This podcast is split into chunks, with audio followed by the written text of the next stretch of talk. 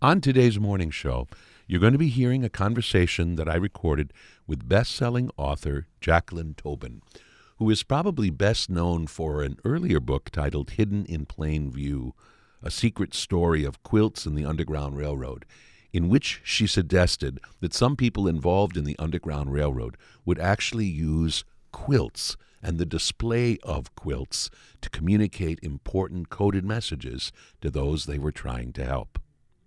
In the book we're going to be talking about today, From Midnight to Dawn, Jacqueline Tobin explores what amounted to the last leg of a very long journey for certain American slaves who would actually find their way from the South and from captivity all the way to communities in Canada.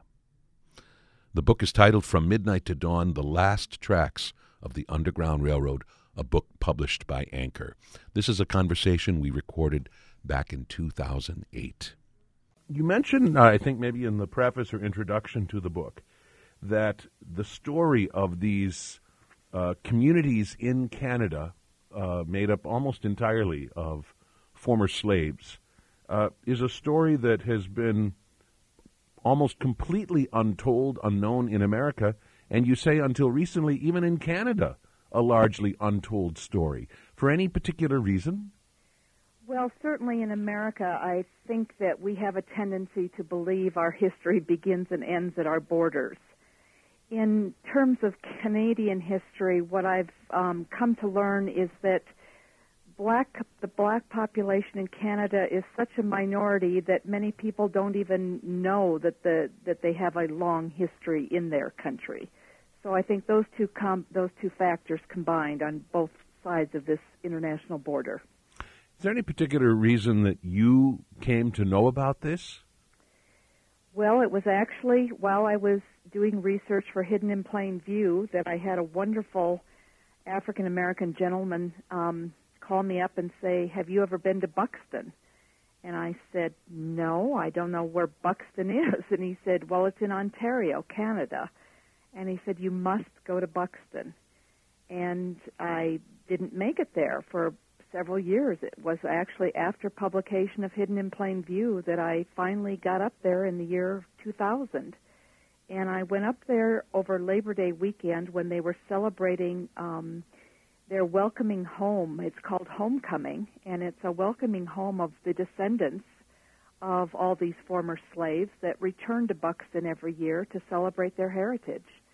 And I was so astounded by what I was learning about their heritage and their story that um, not only was I intrigued enough to want to write about it, but I've been going back there for seven years, every year on homecoming. I now consider it part of my homecoming as well. Tell us again exactly where Buxton is. If you cross over uh, into Canada from Detroit and you go over into Windsor, you can go straight up about 60 miles and you will hit the town of Chatham and you will also about 12 miles away hit the small community of North Buxton. Buxton was actually divided into North and South Buxton eventually. And you will then go, um, you can go to the west and you can also come up upon the community of Dresden, which was once near the, the black settlement called Dawn. Hmm. In fact, let's take this moment to explain the title of your book. I mean, this is just wonderful. Again, the title is From Midnight to Dawn. Tell our listeners exactly what that title means, besides the poetic beauty of it. Well, I was very fortunate to come up with such a title. It just exactly fit, and it hit me when I was driving across the country one day, and I said, "Oh my goodness, this is the title for the book. So that's always exciting to a writer when this happens. But in this case, Midnight was the code name for Detroit on the Underground Railroad. And Dawn, as I just mentioned, was the name of a black settlement near the community now known as Dresden um, that was settled by ba- blacks up in Canada.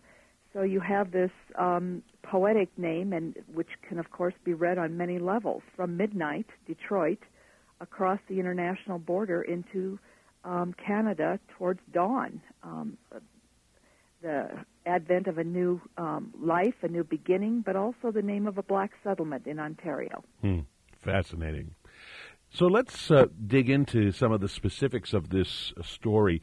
First of all, briefly, we should talk about how the situation for slaves in America kind of changed over the course of, of, of the years and, and, and certain attitudes began changing, certain laws began uh, to be uh, enacted, fugitive laws and the like, which really changed day to day life f- for slaves and, and sort of reshaped their attitudes about it and, and, uh, and whether or not it uh, made sense for them to attempt an escape. Just talk a moment about that.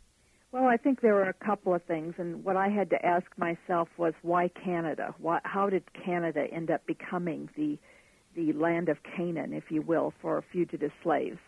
And in this case, what we find out is that um, Great Britain, um, Canada was then called British North America before the Civil War. Great Britain had already abolished slavery in 1833.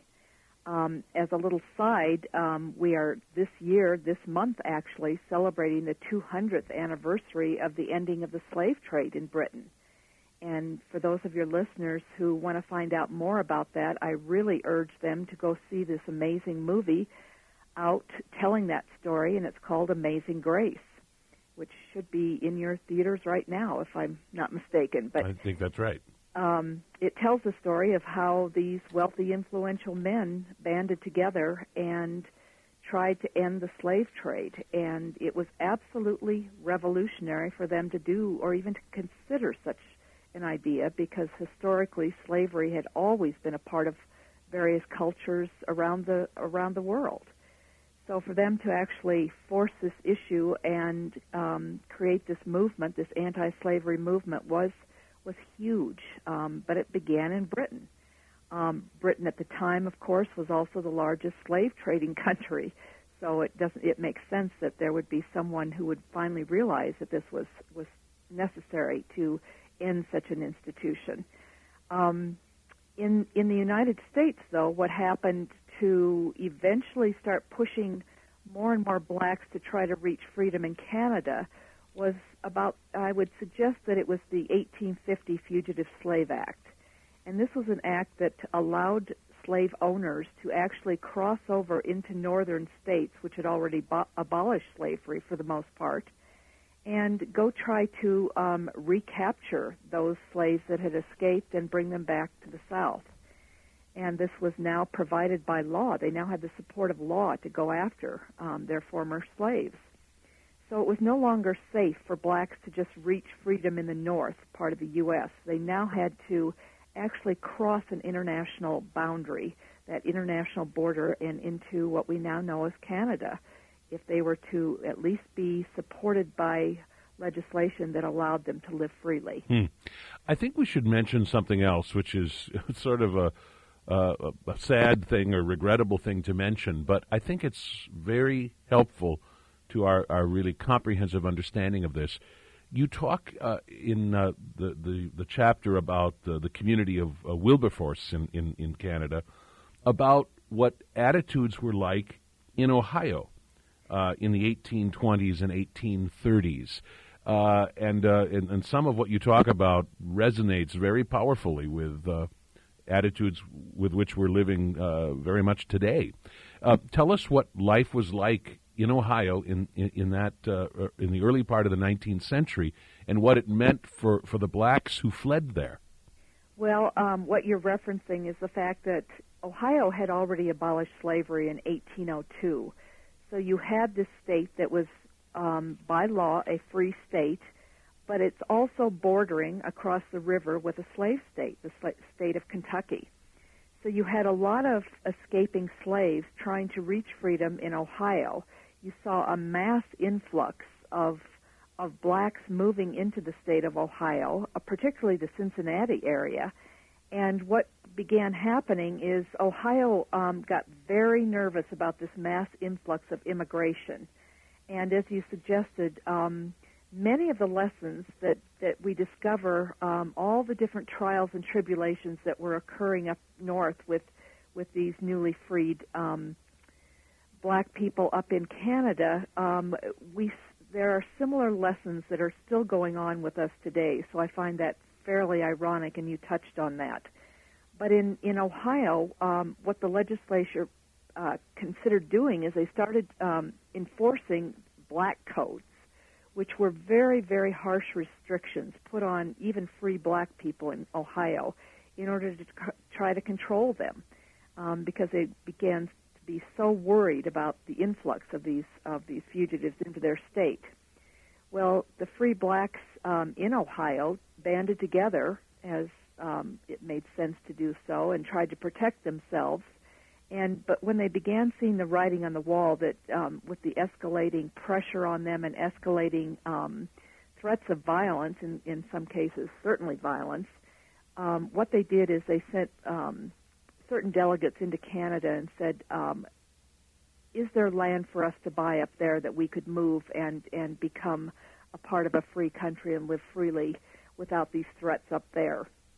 Mm. Well, the people of Cincinnati, Cincinnati didn't wait for the folks to come back. Um, they actually began the mob violence, and um, what happened is you saw um, an outflux of certain groups of blacks um, outside of the Cincinnati area, and some of those same folks ended up in Canada and began a community, uh, the first black settlement called Wilberforce. You you tell us about that that terrible event, that mob violence uh, in 1829 in the summer. Three days of violence uh, directed against the black community, and over 1,500 African Americans end up really fleeing for their lives. I'm so struck by a, a quote uh, you shared with us from a fugitive slave named John Malvin, and he writes. I thought upon coming to a free state like Ohio that I would find every door thrown open to receive me. But from the treatment I received by the people generally, I found it little better than Virginia. I mean, it's sobering indeed, and we just we get so sad when we think about uh, a former slave freeing from the South, uh, fleeing from the South, hoping to find welcoming arms, and not finding that kind of welcome at all, at least in this pocket of the North. Well, and you also find um, a new definition of freedom now being demanded by those formerly enslaved blacks who did find freedom under the law, at least. Um, they were now demanding freedom of equality and opportunity, and this um, was something that uh, white people, even in the North, got very nervous about. Um, it was one thing to free formerly enslaved people, but to give them the same opportunities and the same um, equality under the law was something they hadn't quite accepted yet. So mm. um, the whole definition of freedom be- was becoming more expansive at this same particular time. That brings to mind another interesting shift uh, uh, mentioned in the same chapter, I think. You talk about how uh, African Americans in the early 19th century still very much thought of themselves as Africans, and that there was even a group, uh, I think, called the American Colonization Society, which really existed, uh, I think, to, to, to hopefully repatriate some of these uh, slaves or freed slaves back to Africa. Uh, before too long, that became a something that, that that most of the blacks here in North America weren't really interested in, in being returned to the continent of Africa. And what you're referring to here is um, the American Colonization Society, which was begun by people such as Henry Clay on one end of the spectrum and Bushrod Washington, a nephew of George Washington, um, thought that, well, maybe we can do away with this whole um, threatening issue of slavery if we just try to try to repatriate um, these Africans back to Africa. Well, they established the, the country of Liberia in 1817, but shortly after that, um, blacks started seeing themselves and identifying themselves more as Americans and did not want to be repatriated. Um, and so this whole huge issue of immigration versus being immigrated took on huge um, connotations in the black community, hmm. and there were great arguments on both sides of the spectrum. Some believing that yes, it was it was good to go out and and um, find a new place to live in another country, perhaps our motherland of Africa. Others said, "No, I am American. I have been here now for th- our families have been here for three or four generations, and I consider myself an American." Well, and uh, in your book. Uh, uh uh, a, a freed slave in the North, is quoted as saying, Many of our fathers and some of us have fought and bled for the liberty, independence, and peace which you now enjoy. Surely it would be ungenerous and unfeeling in you to deny us a humble and quiet grave in that country which gave us birth. Absolutely. And again, I can go back into um, the first precedent we see of people moving into Canada actually began at, um, at the end of the American Revolution.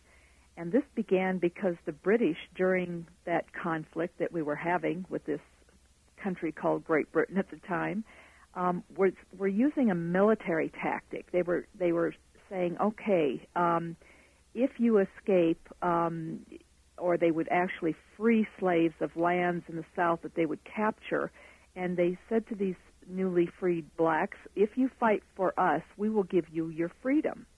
Well, this was a military tactic and not necessarily on any um, belief in, in um, anti-slavery uh, upon the British at that particular time, but they used it as a military tactic during the American Revolution to um, impact the manpower being used by the, especially the southern states. So we saw that tactic. Now, what's interesting about that tactic, as a little side here, is that Abraham Lincoln used that same tactic later on during the Civil War when he um, offered the Emancipation Proclamation, which did not, contrary to popular opinion, uh, free all the slaves. It actually only freed those slaves in those states that were threatening to secede from the Union. So it was more a military tactic at that point by Lincoln than it was um, benevolence on his part. Hmm. That's one of the most interesting shades of this story, isn't it? That sometimes uh, maybe evil things were, were done, not always for, for evil reasons, sometimes just out of plain fear, and, and sometimes good things were done for, not the most uh, uh, impressive of, of, or laudable of, of, of, reasons. I mean, there is so much gray in the story of how uh, the early United States of America lived with the institution of slavery. Well, and again, I am. Um, I keep coming back to this whole concept of these British abolitionists, these first British abolition, abolitionists, like William Wilberforce, um, and beginning to understand just how revolutionary um, this concept of abolishing slavery really was at this time in history. Hmm. Because down through history, people, cultures had always enslaved those that they had captured um, and given them some form of indentured servitude or slavery. Um, but it wasn't really until um, we began bringing a particular group of people, and those were the black people from Africa, over into our into our North and South American and Caribbean uh, areas that we began to see the color line in this whole issue of slavery. And that's when it took on a whole different tone than it used to. I think uh, uh, ahead of uh, us talking briefly about uh, a couple of these specific settlements, I think we should also maybe remind people of this thing called the Underground Railroad, mm-hmm. which of course helped to facilitate uh, escaping blacks, escaping slaves, uh, helped them, facilitated this journey from the South all the way to perhaps Canada for some of them, that we should not think of the Underground Railroad as as more or less than, than actually what it was. I mean, this is not what we sometimes tend to think of as a highly organized system. I mean, it was uh, loosely organized, if it was organized really at all, and yet it was the lifeline upon which so many slaves depended. Well, and I, I'm glad you're trying to, to help redefine that because scholars in the past 20 years have certainly come to understand that this Underground Railroad, um, this idea of the Underground Railroad that certainly I grew up with, um, of these benevolent white people helping these poor slaves escape, that's what I call the romantic version of the Underground Railroad, when in essence um, I now try to speak of the Underground Railroad as a resistance movement that began when the first uh, when the first um, chains were put on blacks in Africa. Um, and resistance took many forms, and um, and one of those forms was escape. And again, contrary to popular opinion, they weren't just waiting on plantations, waiting to be saved by benevolent white people. Right. You say when an underground railroad was laid on the paths first trod by courageous forebears who had escaped without any white assistance, many of the conductors, uh, so-called conductors of that underground railroad, were free blacks. Uh, elsewhere in the book, I think in the preface, you say what has come to be known as the Underground Railroad was less an organized system than a corridor of subterfuge and chance. There was no easy path out of slavery to freedom. For a few of them, of course, they did indeed find their way to Canada, and uh, one of the first such communities settled uh, was called Wilberforce. Ultimately, I guess we would say not a successful community in that it really didn't live on. It it, it died out for maybe a, a mix of reasons, and yet you say this is an important name in this whole movement and was a symbol of hope for many blacks. It absolutely was, because um, when you consider the, the, the definition of success, I, would like to redefine it when we talk about Wilberforce. This was absolutely the first um, black settlement to be instituted by blacks themselves for their own freedom, which I think is an important. It was it was self determination at its best saying we are going to determine our and control our futures. We are going into Canada. We are going to establish a community.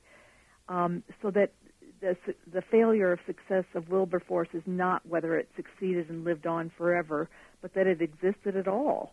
And not only that, but that um, abolitionists throughout the world looked at Wilberforce and said, it can be done, and they were looking at it as a symbol of what blacks could do for themselves. So this was huge symbolically for those who desired freedom.